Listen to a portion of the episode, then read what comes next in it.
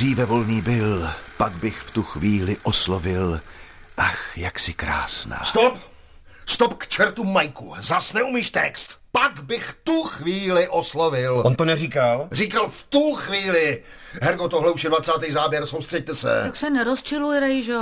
Vezu vás sem přes velkou louži. Týden si válíte šunky v Praze. Natáčíte přímo ve Faustově domě. Každá hodina stojí produkci velký prachy. Kdo vám dá v New Yorku takový role? Faust, Mephisto, Markéta. No, tak teď už to zmáknem, že jo? Jo, Jo, jasně. OK. Jo, Jane, Ano. ty nastoupíš hned, jak tu plufne, jasný? No, jasný. Ne pozdě jako minule. Jo. No? No.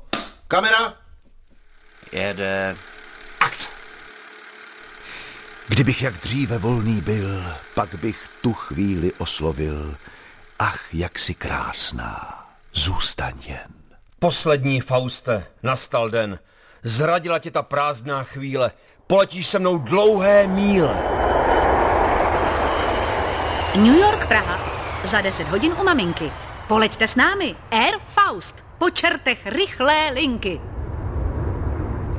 Takhle nějak by mohlo vypadat natáčení reklamního spotu, kdyby dotyční pracovníci svou pozornost obrátili k proslulé postavě doktora Fausta. Téma dnešního, jak to bylo doopravdy. Bydlel doktor Faust v Praze? A otázka na dnešního hosta, kterým je teatrolog profesor Vladimír Just. Jaké klíčové pojmy, události jsme v dané scénce slyšeli? Slyšeli jsme pojem Mephisto, ďábel, čert, že jo? Slyšeli jsme eh, vzývání chvíle, Augenblick, ta teda u Géta je, ale ku podivu ten kontrakt nebyl uzavřen s tím ďáblem u Géta kvůli chvíli, ale kvůli tomu, že ďábel říká, že ho uvede do takové situace, že bude línej, když obelžeš mě lichotkami, bych se sebou sám byl spokojen, když tvoje rozkoše mě zmámí, to poslední buď pro mne den, nebo když někdy ustrnu, hned si mě zotroči, já budu v službách dřít a je mi jedno čí a tak dále. Čili ta chvíle, ta je až taková ozdoba a ta se stala symbolem toho kontraktu. Ve skutečnosti ten Faust si myslí, že sám nikdy neustrne a to uzavře s tím ďáblem. Čili jde o duchovní pohyb nebo klid. Verweile doch du bist so schön, ty krásná chvíle prodlien, ale o to vůbec u toho Géta nešlo. Slyšeli jsme také Markéta a let do nebe Air Faust, magický let, ten je také přítomen. V každém faustovském příběhu je nějaký vznešení vzhůru, nějaký lítání. Asi nejhezčí je to u režiséra němého filmu Murnaua z roku 1926, kde teda Faust je Mephistem unášen přes Alpy za princeznou z Parmy, tedy za rozkošemi v podstatě. A ten let, tak jak je krásně udělán v tom expresionistickém duchu 20. let němého filmu, to je prostě vrcholná filmová frekvence. To je to první, povznese nahoru, tím ho vlastně jakoby svede a on se z hůry podívá na své dosavadní pinožení a to je obsaženo téměř v každém faustovském příběhu.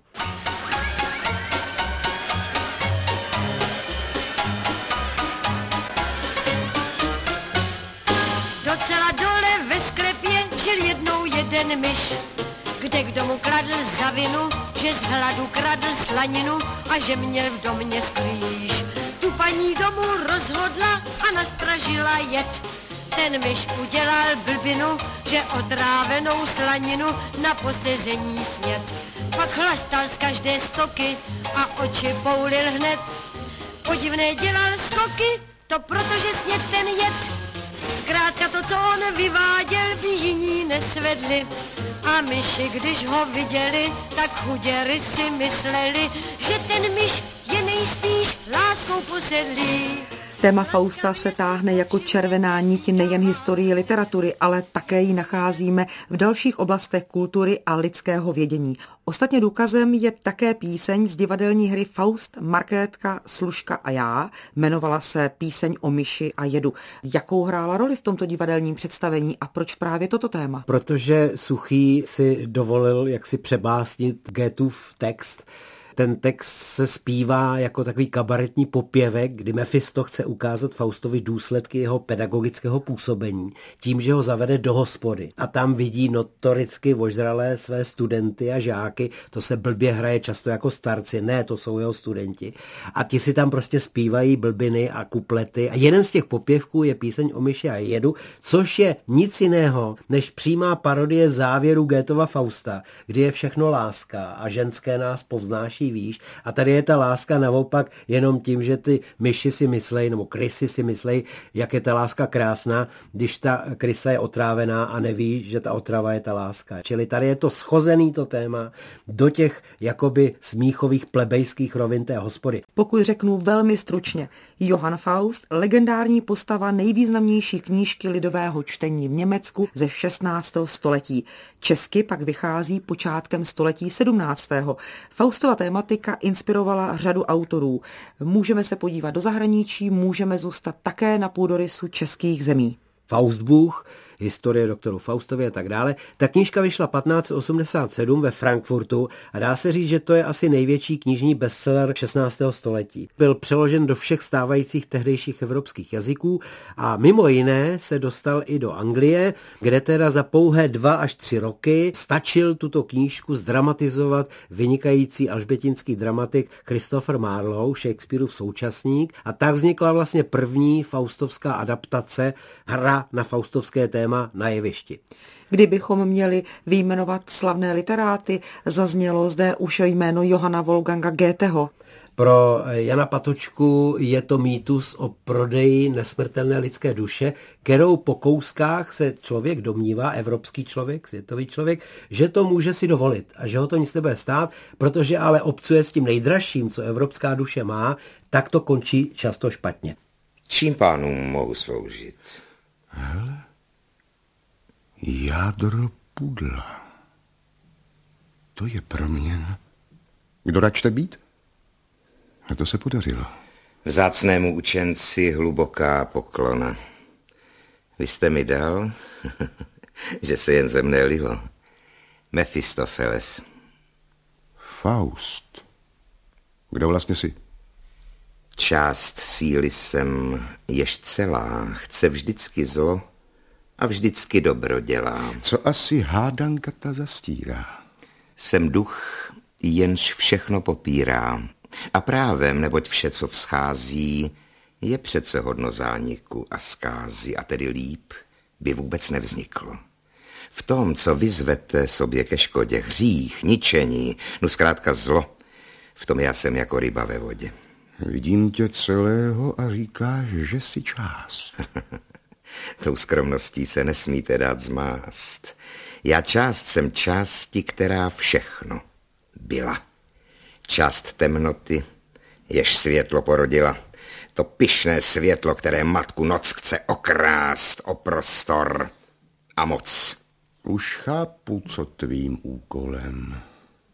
Nemůžeš ničit ve velkém a tak to aspoň v malém zkouší. S nevalným úspěchem, v tom je ta potíž.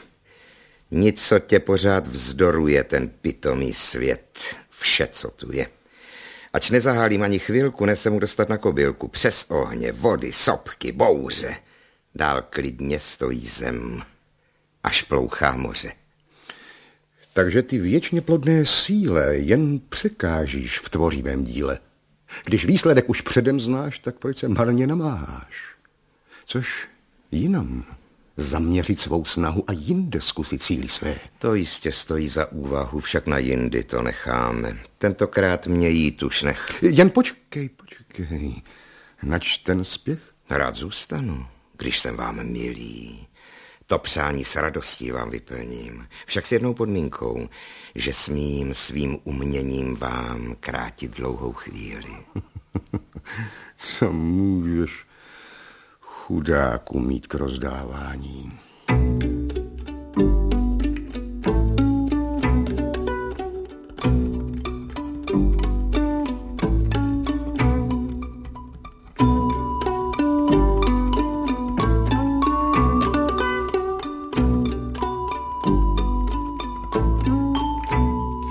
Byla ukázka z rozhlasového zpracování pod názvem Urfaust v podání Eduarda Cupáka a Rudolfa Hrušínského a v režii Josefa Melče. Co víme doopravdy o doktoru Faustovi, tak to se ptám hosta dnešního, jak to bylo doopravdy, teatrologa profesora Vladimíra Justa. Ta historická postava zhruba podle různých pramenů žila v letech 1480 až 1540. Poprvé tedy knižní vydání, to už jsem říkal, ten Faustbuch a on reprezentuje ale řadu vlastností, které my můžeme v různých, ale opravdu urfaustech nalézt v dějinách literatury, teologie, filozofie, historie už v dávné minulosti. Šimon Mák z prvního století křesťanského nebo Teofils Adane, to jsou všecko postavy, které mají faustovské rysy, dokonce Šalamoun získal kámen moudrosti podle úmluvy s ďáblem. Řada oborů, řada situací, ve kterých se každodenně ocitáme, tak jsme možná v té roli toho Fausta, byť v malém. Kdykoliv chceme získat něco snadno, bez námahy, ten okamžitý užitek, který je spočítatelný, změřitelný, za něco tak pofiderního, jako je svědomí, jako je duše, tak uzavíráme ten faustovský kontrakt. Ale já bych chtěl ještě doplnit, kde se tam ten ďábel vlastně vzal. On ho tam u Géta poslal hospodin a u Géta je ďábel ambivalentní. On není jenom zápornou figurou. Chuť do díla by mohla doživořit, a člověk z pohodlní jeli sám. A proto mu druha přidávám, jenž dráždě k činnosti sa ďáblem musí tvořit. Čili to je ta tvořivá schopnost provokace kritiky zla, nebýt této schopnosti, ti Faustové by navždy zůstali v té badatelně, v tom sklepení a neprověřili by se, neumazali by se tím životem. Dále, prosím. Neklepat. Já teprv kratičko jsem tady a s úctou chci si vyžádat rady od muže, který sline věhlasem a za kterým se všechno hrne sem. Je milá vaše zdvořilost, však muž jsem, jakých všude dost. Ze všeho nejdřív, máte byt? I o tom se chci s vámi poradit. V hostinci strava není nějak zlá a obsluhuje pěkná dívčina. Pro pána krále, krásně začínáte. Kafíčko, hazard, biliár a k tomu lehčích holek pár, tak všechen čas jen prolajdáte. Ne, karty to já ne, ba ani ženy. Je vidět, že jste mladík neskažený. Však co se týče zaopatření, nejlepší bude podle mého domění zajít si k paní Mazané hned zítra. Vyzná se, šikovná je, chytrá a po střechu má plný dům. Ví, co má dát a nedat studentům.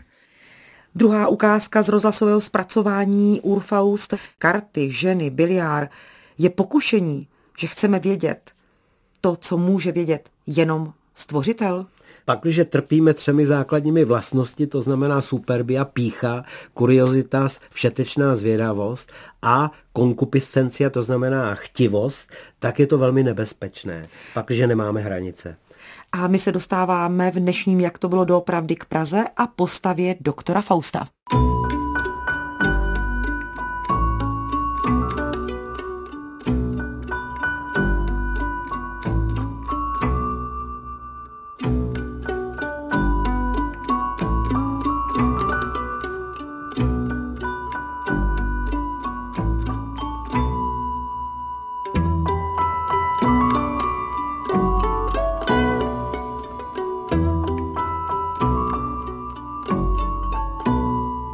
Starobylý Faustův dům stál na skalce na konci dobytčího trhu proti klášteru na Slovanech.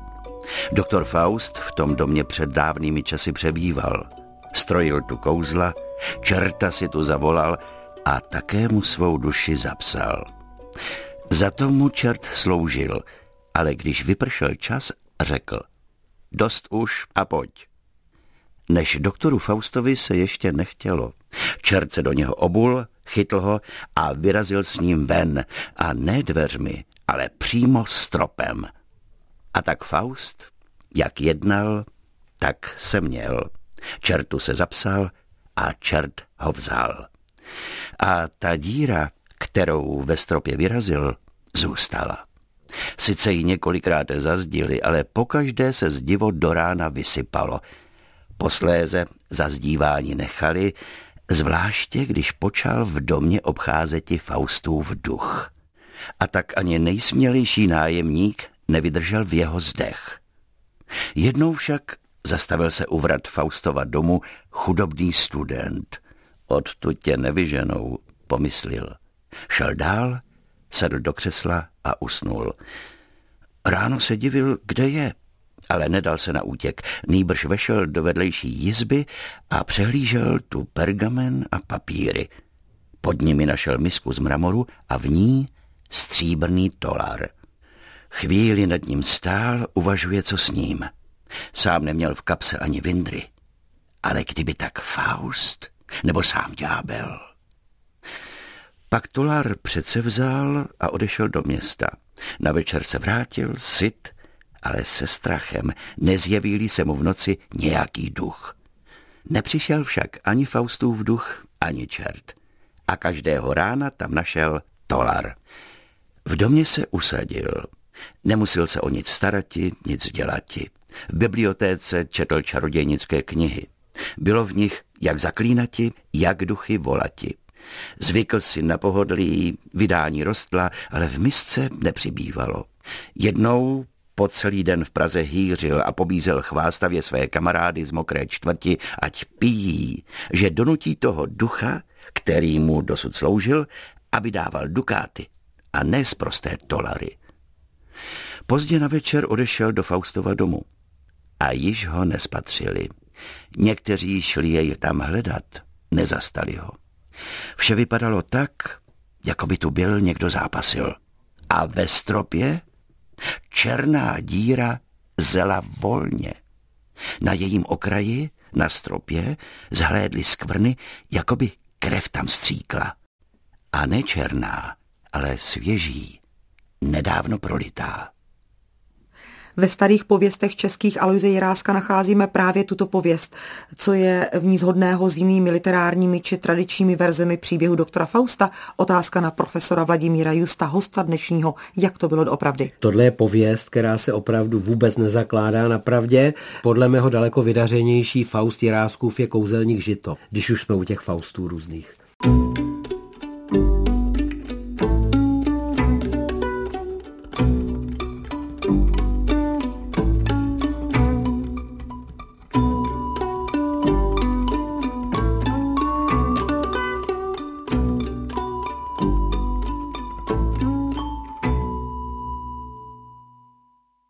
Faustův dům, zvaný dříve Mladotovský palác, se nalézá v jižní části nynějšího Karlova náměstí číslo popisné 502 v Praze na Novém městě Pražském.